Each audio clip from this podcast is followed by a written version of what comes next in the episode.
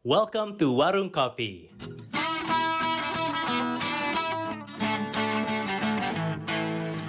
Warungnya apa nih? Warungnya anak-anak konten kali ya. Warung yang menjadi tempat diskusinya para UX writers dan copywriters dari berbagai startups di Indonesia.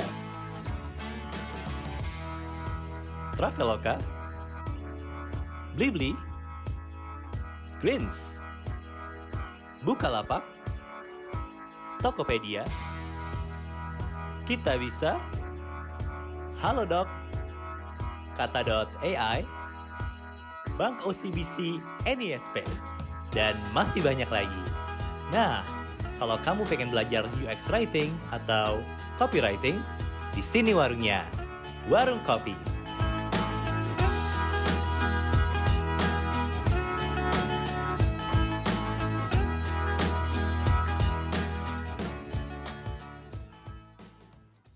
Thank you so much Mel udah nyempetin ke warung kopi, warungnya anak-anak konten. Sesuai tujuan kita salah satunya adalah nge-grow karirnya writers di dunia tech. Buat episode ini kita mau nanya-nanya seputar ekspektasi. Ekspektasi seorang Vice President UX atau Head of Design terhadap writers atau in this case UX writers yang ada di timnya. Tapi for those of you yang belum kenal narasumber kita siapa, kali ini unik karena biasanya kita ketemu sama writers ya. Tapi yang satu ini yang manage writers. Jadi pas banget nih kalau kita ngomongin soal ekspektasi buat topik kali ini. Nah, mungkin boleh nih kenalin dulu ke kita-kita. Siapa sih Melody Budiono? Okay. Well, first of all, thank you so much for inviting me. It's an honor to be in Warren Kopi. Um, I think udah gaining more and more popularity. Um, so kenalin, nama gue Melody. So I'm currently leading the UX team di Blibli. Um, I've been in Blibli for five years udahan. Um, sekarang dulu sebelumnya um, I was a UX consultant juga. Um, so starting with design and then all the way until now and then staying at Blibli for quite some time right now. Cool. Um, mungkin kita mulai dari pertanyaan pertama ini yang paling basic dulu. Sebenarnya tugas seorang VP, seseorang yang ngelit tim UX-nya Blibli itu apa sih? So for sure, one thing um, is creating the strategy, kan strategy and vision for the UX team. Jadi apa sih goals yang mau dicapai oleh UX team, right? So we try to make sure that the goals are aligned to the company goals, right? Jadi dari company udah ada certain goals dan gimana um, goals itu cascading down and then diturunin ke tim UX. Um, so other than that juga ada of course growing the team, right? So growing the team or making sure that each functions um, is supported um, um, accordingly, right? Jadi kayak misalnya contohnya dulu kita mulai mungkin cuma ada desainer doang, right? And then we start um, having more different roles. Um, habis itu mulai dipisah, misalnya UX designer along with UI designer, and then we start having um, copywriters, right? So how do we grow grow the team um, accordingly supaya bisa scale together with the company, right? Um, selain dari itu juga ada um, developing people, right? Um, so how do we make sure that um, everybody in the team um, ada juga yang yang manage, right? Also the career goal, career path-nya juga di-create gimana supaya jelas, right? So once you start um, from an associate, um, how do you become mid-level and so on, um, and making sure that um, ada development um, happening, right? And then supporting the team as needed. Kira-kira kayak gitu sih um, overall.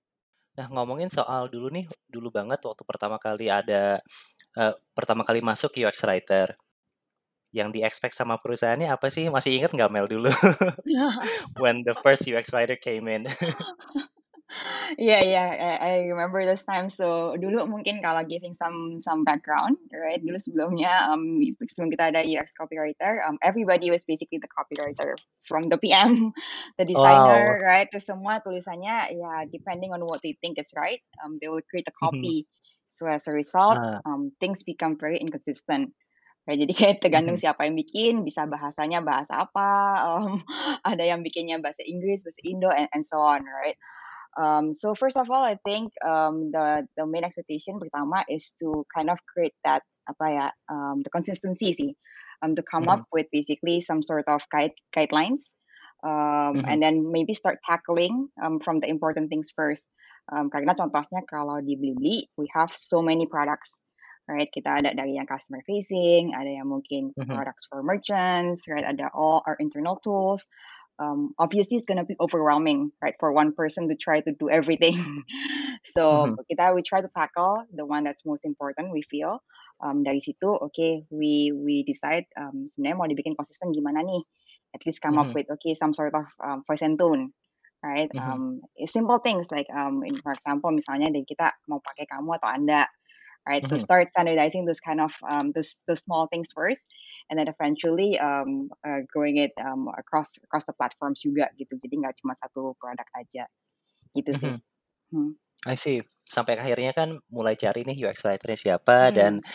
pertanya pertanyaannya adalah apa sih yang paling dicari ketika lagi interview buat role UX writer? Mungkin dari soft sama apa nih technical skills-nya ya?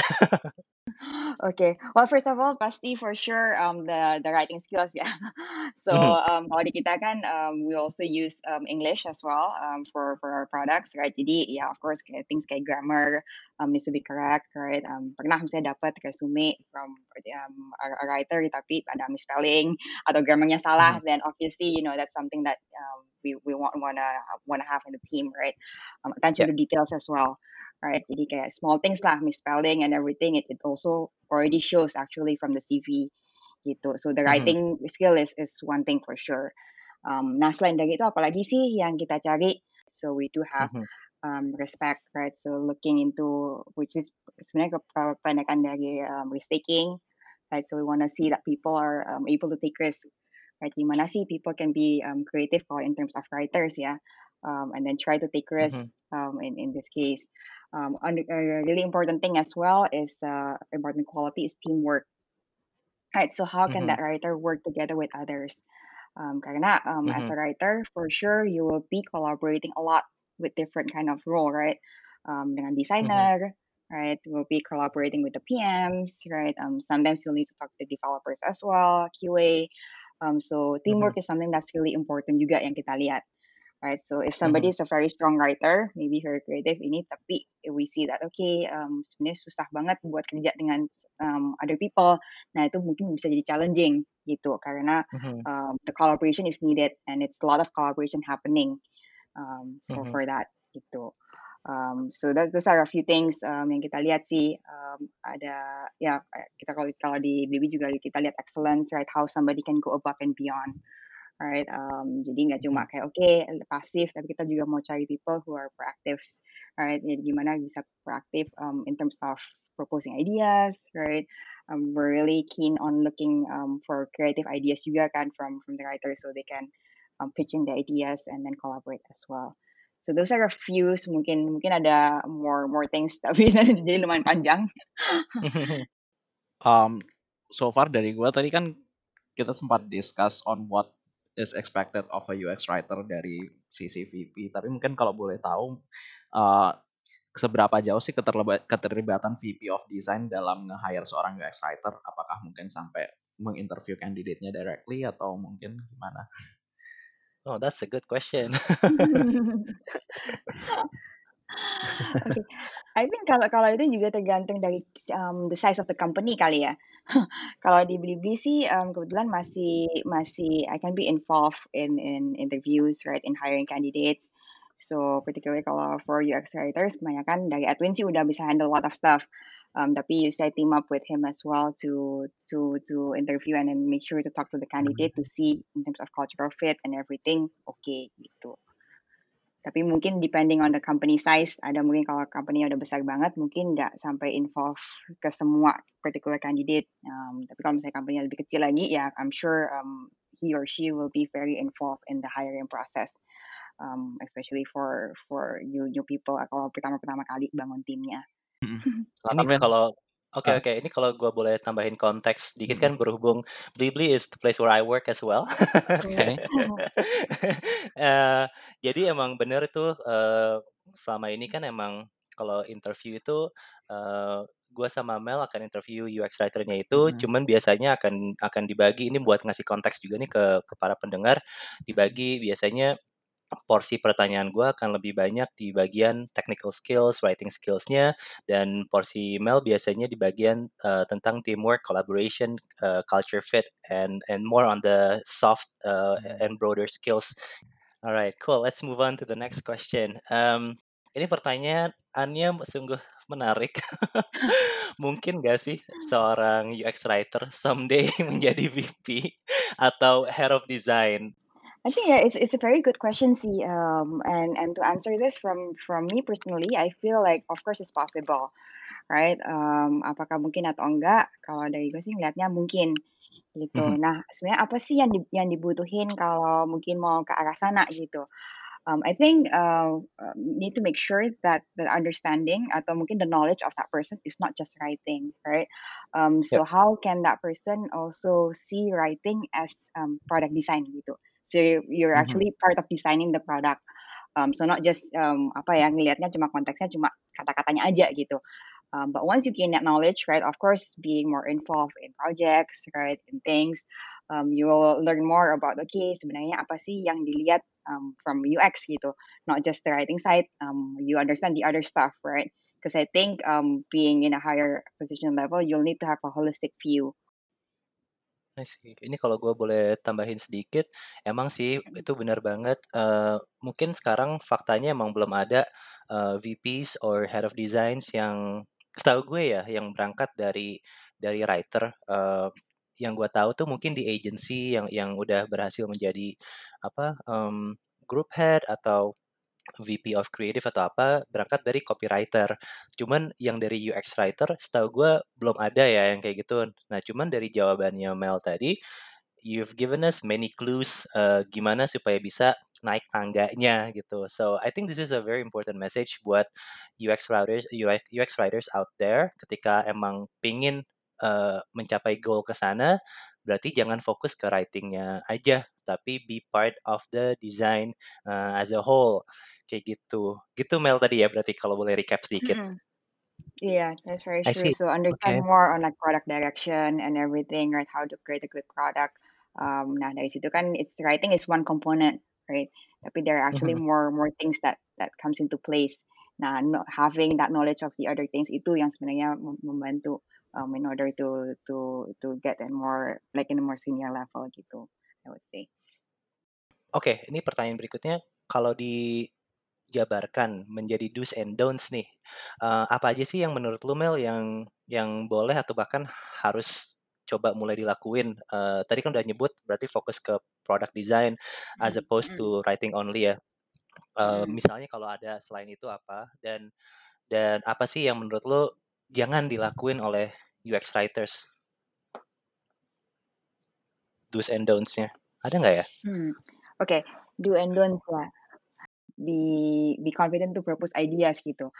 Um, sometimes I feel um, writers might might feel apalagi kalau brainstorming dengan dengan other people, right, with maybe PMs and and designers and everything, they they might, might feel like okay, um, gue cuma bagian writernya doang nih, jadi um, I don't have a say in terms of uh, mungkin um, the the apa ya comments about the feature misalnya atau mungkin challenging um, an idea gitu. Nah sebenarnya itu something yang um, is is good to do gitu kayak um, being active in the co- collaboration atau brainstorming session gitu right? Jangan merasa kayak oh karena gue cuma bagiannya writingnya doang nanti deh kalau mereka masih ngomongin requirement atau mungkin ngomongin um, desain um, ya udah sampai mereka selesai dulu nanti kalau kopinya aja baru um, I chime in gitu. Nah um, hopefully sebenarnya bisa bisa um, being more involved in that gitu kan. Jadi nggak cuma merasa scope-nya itu tapi oke okay, how, how can you uh, propose your ideas right? Be creative and propose your ideas there. Gitu. Mhm. um, and then mungkin kalau kalau donnya lebih ke arah ini sih lebih ke arah um, making sure that things are still consistent right? So being creative is Mhm. good. Um, tapi jangan abis itu kayak berdasarkan mood ganti-ganti. Gitu kayak oke okay, kayak hari ini um, I feel like okay I wanna write something like this right? And then later on kayak um, kayak biasanya agak agak beda nih and then you do something else nah and then as a result things might not be consistent nah itu something that you need to watch out for as well Oh gitu iya ya. Iya. Wah itu bener banget sih. Kayaknya masih ada beberapa UX writer uh, out out there that I know yang masih melihat aplikasi yang dia kerjain itu sebagai blognya dia. Jadi dia menulis berdasarkan stylenya dia sendiri. Hmm, hmm. Yeah, that that's a very good point juga sih kayak making sure that you're writing for the users, right? Not just writing yeah, based on based on what you feel you're comfortable writing. Ya, your language gitu Mhm. mungkin bahasa kan semua ada kayak gaya bahasa gua kayak gini nih misalnya. Nah, tapi again, Mhm. um, one of the thing that needs to um, yang mesti di pay attention to is um, the people that you're writing for, right? So the actual audience, which is the users. Nah, itu salah satu yang kita juga make sure that um, di ini juga sih di difokusin juga um, to understand the the users gitu. So misalnya do um, one of the do's also misalnya kayak be involved in the research process. Ketemu user kan kalau di kita we have the researchers um, meeting with users. Um, nah, um, be involved in that as well. So you understand oh ternyata dari customer itu ngelihatnya seperti ini loh. Mungkin nggak kebayang kan if you're Mhm. just writing at your desk or just um, just creating copies tapi ketika um, you're involved in in the research process and then you see what's happening with the users, you get more more ideas. Oh, ternyata hal sekecil itu tuh matter loh buat mereka, right? They they're very confused Mhm. on this one wording gitu. Padahal mungkin dari kita merasa itu something yang very minor, right? So that Mhm. will create uh, apa ya? Will open the eyes lah, um, and then and then give you more context of the users gitu. And then ya itu sih um, don'ts-nya ya just make sure that you always be consistent, right? Jangan jangan tiba-tiba berubah terus kayak ngelihat nggak nulis buat usernya and Mhm. then just write for yourself. Nah, that's something that you need to watch out for as well. Gitu. Oke. Kalau satu aspek lagi nih, gue masih belum sure apakah ini di do's atau don'ts. Ngomongin soal apa um, self being self defensive. Uh, sebenarnya kan pada umumnya konotasi self defensive is negatif kan ya. Maksudnya Mhm. artinya kalau lo self defensive, you are stubborn gitu, and stubborn Mhm. people are hard to collaborate with. Nah, cuman pertanyaannya, is there a certain point di mana being self defensive is good as a writer? Mhm. Mhm. Okay, I In think in terms of like Mhm. Gimana gimana? sorry tadi I think it was it was cut off from my connection. Continue. Right. Sorry. Mhm. Oh ya, eee, contohnya kayak, cou could it be s eee, something good kalau misalkan kita self defensive dalam artian trying to argue with our stakeholders kayak, eee, mereka nggak mereka nggak nggak suka wording kita, udah gitu kita bersih apa, kita kita apa ya, mmm, hard-headed kayak, "Enggak, harus pakai wording ini," gitu. A atau menurut lo, is there a more subtle and apa, collaborative way supaya apa namanya, eee, stakeholders kita tetap tetap, eee, bisa pakai wording yang kita bikin tanpa ngerasa di-attack banget sama kita gitu, "Enggak, ini bagus wording-nya, ya udah pakai aja," gitu. Okay. Yeah, I think that's a very good question and that happens a lot, right? Um, whereas Mhm. um, I think di dunia UX sih, right, writers and designers juga kan, um, once you propose Mhm. something, terus mungkin ada ada ada yang di-challenge gitu, "Kenapa pakai ini?" Gitu. Um, "Kenapa nggak pakai ini aja?" Gitu, right? So I think it's a balance, right? Balance be between being responsible, in terms of responsible di sini apa sih? Being able to defend your idea, right? Defend Mhm. idenya itu juga harus ada ada backing up backing up reasoning juga kan. Okay, why do we choose this thing? Is it based on data? Right? Is it based on trends? Atau mungkin based on, okay, this is our our voice and tone, that's why we select this particular wording, right? Mhm. Um, the balance between that one, being able to defend the idea, and then at the same time still be approachable. Kan jadi nggak Mhm. jadi nggak dirasa sama tim lain atau mungkin other roles kayak, "Oh, the writers are very defensive." Tiap kali kita Mhm. comment something mereka langsung, "Enggak, nggak bisa, kan kita maunya gini." Nah, it becomes it becomes very hard then again to the point of um, collaborating with one another, right? Um, sekali Mhm. udah ada that kind of feeling of, oh ternyata maksudnya mereka tuh nggak bisa dikritik, nggak bisa di um, dikasih um, opinion, um, then the collaboration doesn't work, right? Um, jadi Mhm. jadi lebih merasa kayak, okay, kita kalau sama sama mereka lebih mesti nyerang atau kayak lebih defensif dan the whole dynamic of the team is not is not healthy gitu. Um, so Right. again, it's a balance between okay, being able to defend your idea and coming making sure you have backup, right? Um, Mhm. around why you select certain things. Um, karena kalau memang di apa ya, kalau kalau dijelasin, oh kita rasanya this is uh, more appropriate gitu, tapi nggak nggak ada necessary apa ya reasoning behind it, then it's also challenging for the other party to accept, right? Maksudnya Right. kayak, oh writer-nya cuma bilang mereka mau pakai itu. Kenapa mereka pakai kata-kata itu? Ya nggak tahu, mereka maunya pakai itu. Nah, then it it becomes very hard Ah, them to yes. understand. right? Um, tapi if you're able to Mhm. give some some explanation, right, it's usually easier for them to understand. Contohnya, misalnya paling gampang, oh, you know, this is a word that's um, well known gitu. Bisa tunjukin, um, misalnya contohnya um, analysis kita udah ngelakuin nih, um, maybe Mhm. like from Google Trends or you know from competitors. Like this is a wording Mhm. that's very well known, right? So this is why we went ahead with this proposal, right? Um, that way yang lain Mhm. juga bisa people who are not writers um, can relate gitu. They can see like oh ya make sense sih kan kita udah ngeliat juga sih ngecek tempat lain emang ini paling common nih kata-kata ini. So it makes sense why the writers wanna do that gitu.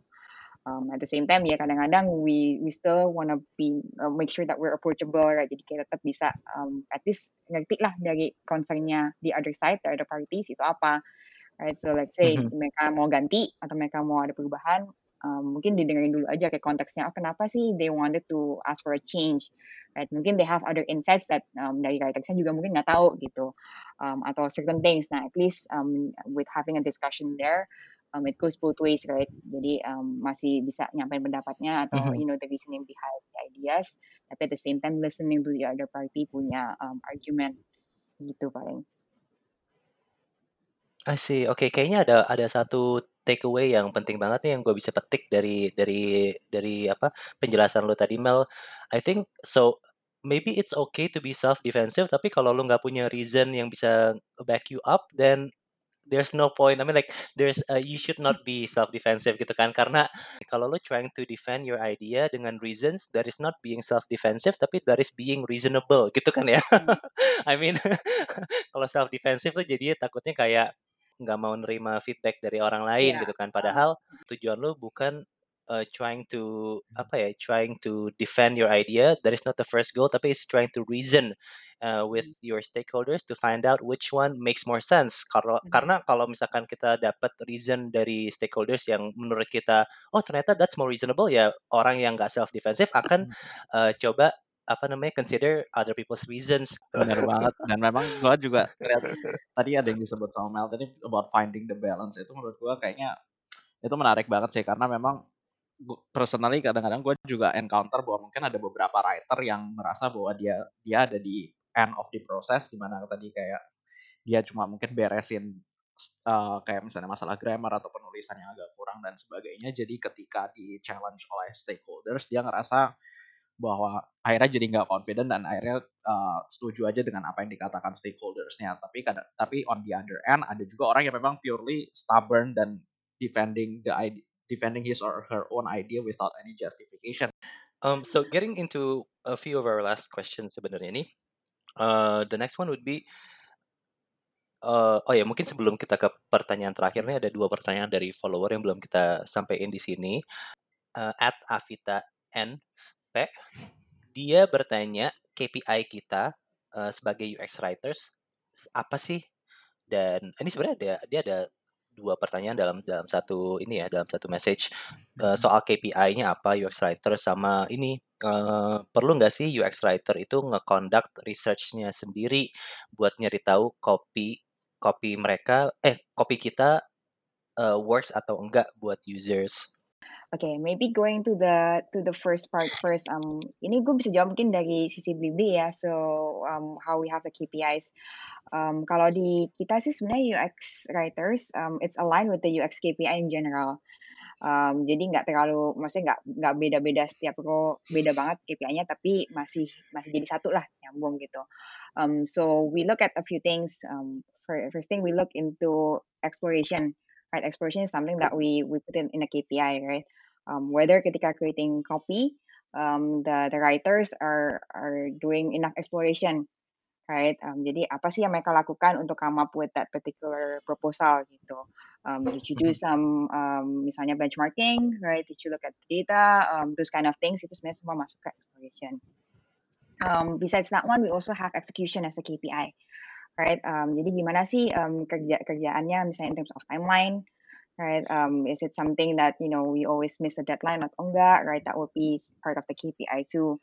Um, execution juga in terms of kalau kerjain copy misalnya complete atau enggak, right? Apakah rapi um, deliverablesnya, um, misalnya um, udah udah complete belum?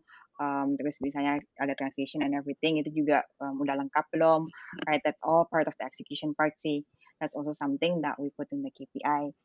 Um, dan kalau di kita, um, kita juga um, expect for the UX writers to actually do some QAs ketika um, the copy itu udah live, right? Um, so it's not necessarily being Mhm. the QA ke maksudnya kayak as, as kayak se, selevel QA-nya dari sisi dev nggak cuma at least um, responsible to check around lah buat ngeliat sebenarnya um, kopinya itu gimana um, udah ke implement sesuai atau enggak right? And then Yeah. also finding inconsistencies kan kalau misalnya memang ada yang uh, masih belum dibenerin nah itu sebenarnya part of the UX copywriter um, um, part KPI to catch those um, catch those things gitu yang mungkin mesti di fix gitu. Yeah. and then of course um, satu satu yang kita juga um, trying to have is measurement right? To see whether um, setelah um, doing something right um, di measure nggak impactnya.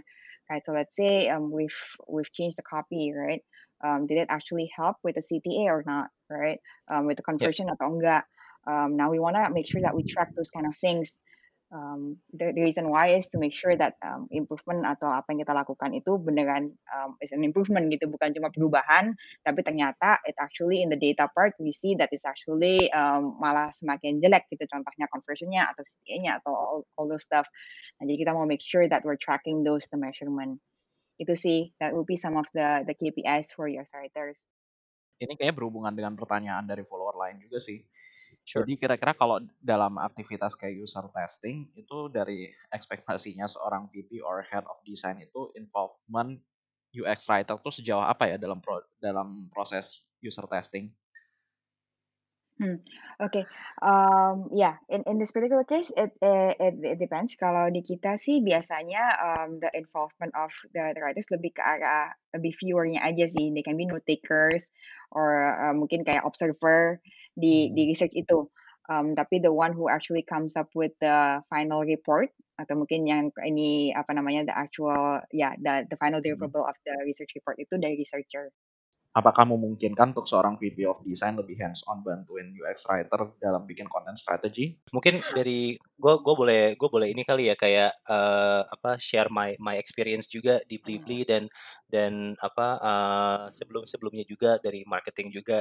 I think this I think this question bisa juga kayak depend on tadi yang Mel bilang the scale of the company gitu. Soalnya kan yang yang gue tahu nih ngobrol sama UX writers di di di berbagai company yang lainnya, ada yang punya lead, ada yang ada yang nggak punya gitu. Dan biasanya kalau mereka yang yang punya lead itu UX writing lead atau atau copywriting lead gitu, uh, mereka lah yang yang accountable for uh, doing more strategizing ketimbang uh, team members yang lain. Jadi uh, head of desainnya atau head of atau head of uh, creative-nya tuh lebih kayak diajak untuk berkonsultasi mengenai hal-hal yang lebih kayak team management atau stakeholder management tapi not too much hands on ke content strateginya gitu. Tapi nggak tahu itu um, that's what I heard from a couple of uh, UX writers di di company-company lain. Tapi kalau menurut lu gimana Mel? Yeah, I think I think kalau sampai hands on banget kayak the, the whole content strategy and everything mungkin nggak necessarily involved di sana from from from my side. Tapi it's just more on overall mungkin product directionnya gitu. Let's say tiba-tiba ada produk baru nih, right? Uh, misalnya kita bikin produk baru buat beli-beli, misalnya contohnya kayak beli mitra gitu. Nah mungkin kita lebih lebih fokus di directionnya produk ini seperti apa sih nanti um, saya kayak contohnya usernya siapa, kayak kita juga um, knowing that area. Nah nanti mungkin turunannya kayak oke okay, kalau misalnya usernya seperti ini, um, konten satunya seperti apa sih? Nah itu biasanya mungkin di levelnya di UX writer atau mungkin di UX writer leadnya. Uh, ada yang nanya gimana gimana proporsi jumlah product designer dan UX writer yang ideal dalam sebuah tim desain. Hmm, okay, interesting one. um, so far I don't think there is uh, apa ya a golden formula gitu atau golden ratio gitu kayak oke okay, um, saya kayak perbandingan tiga satu atau apa. Um, so far sih enggak. Um, tapi kalau dari um, experience at least di konteksnya yang beli yang yang sekarang ongoing, um, kita coba punya at least apa ya dari sisi desainernya uh, dari tiap tribe biasanya kalau cuma satu doang nggak cukup gitu. Jadi we have multiple designers in a tribe. Right? Nah, tapi kadang-kadang copywriternya masih bisa tackle um, one person tackle the whole tribe tuh masih bisa gitu. So I think it Yeah. really depends on the on the bandwidth juga ya, and then on the type of product. Um, kalau memang Yeah. kayak tipe produknya itu lebih simple, right? For example, internal tools. Nah itu kan sebenarnya nggak banyak tuh um, apa namanya kata-kata yang perlu di perlu ada di di sana gitu. Um, let's say for example uh, a, a tool for for the warehouse system gitu. Nah itu kan nggak banyak um, communication that's happening there. Um, nah itu mungkin um, uh, a copywriter satu atau mungkin dia even bisa one copywriter can work on multiple products gitu karena produk itu very simple in terms of copywriting. Uh, mungkin beda sama misalnya contohnya customer facing website contohnya misalnya. Nah itu mungkin lebih banyak perlu uh, more people working on that karena um, messagingnya atau mungkin tiap tiap pages atau tiap area tuh um, butuh more more content gitu. Nah itu mungkin satu orang doang nggak cukup gitu. Kira-kira gi- gimana sih caranya seorang VP UX memberikan brief kepada UX writer? Oke, kalau kalau dari Brief ya, sekarang oke. sih prosesnya ya kalau briefnya mungkin uh, kebanyakan kalau day to day-nya um, lebih banyak Mhm. langsung dari sisi produknya, which is mungkin PM-nya atau the designer who gives um, the overall brief yang yang day to day ya, misalnya kayak ada contoh one ticket atau apa kayak oke kita perlu copywriting di um, misalnya di search bar contohnya seperti itu. Nah itu mungkin um, day to day-nya lebih banyak um, happening with the PMs or maybe the designers. Uh, bentuk dokumentasi UX writing yang ideal menurut kalian gimana ya? Kayaknya kayaknya bisa both Edwin dan Melody chip in on this one sih. Good question. Even Kayaknya Edwin udah followernya berhasil udah men-tackle ya. followernya soalnya udah bilang menurut kalian gimana so I guess it is a two it's a two person Ini question. dari Blibli atau bukan ya? Nah. yang nanya siapa ini? Interesting.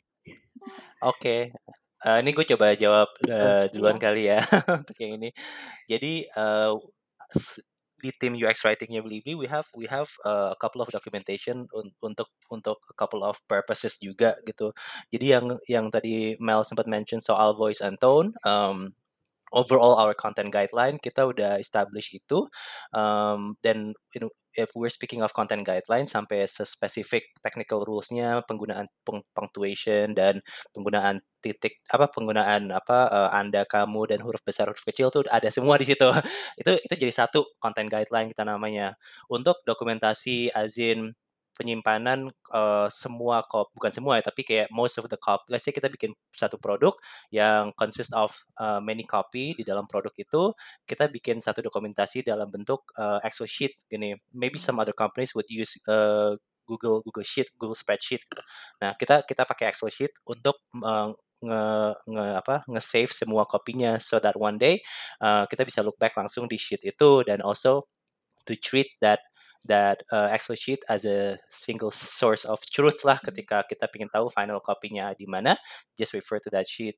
Paling yang lainnya kayak documentation as in um, kalau ada writer baru uh, kita punya just one one document, one word document yang ngejelasin kita tuh pakai tools apa aja, how do we manage our projects, uh, UX writing projects, udah gitu. Apa role, role mappingnya kayak gimana di tim UX writing, udah gitu. Pokoknya kayak a mini onboarding as a sub onboarding from from our UX as a whole uh, onboarding document kayak gitu sih. Jadi intinya ada beberapa dokumen untuk beberapa purpose. Yeah, I think adding on to Edwin tuh um, about kayak misalnya dokumentasi um, berhubungan dengan maybe um, ini kan Edwin sempat mention um, we are using Excel spreadsheet.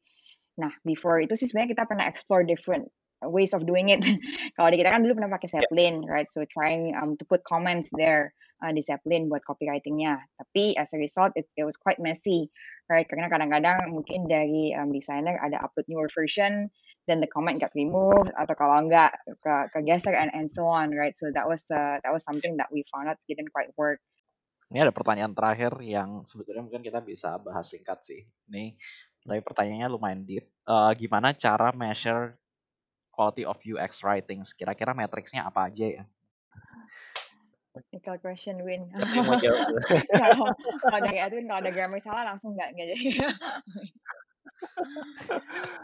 Ya, itu bener sih. Emang grammar tuh penting banget. Uh, ya kan tadi udah kita udah kita singgung juga ada ada content guideline. Jadi refer aja as a writer di Blibli. If you're in the future entering Blibli as a writer pun uh, tinggal refer to to our content guideline dan pelajarin aja terus kayak ibaratnya uh, uh, lu buka itu di tab Windows lo dan adain terus gitu don't ever close it so that tahu mana yang benar mana yang salah paling di samping itu juga tadi kan Mel juga sempat share kalau kita sering jadi note taker so we we take a lot of notes from our uh, research sessions uh, bareng sama tim UX research-nya.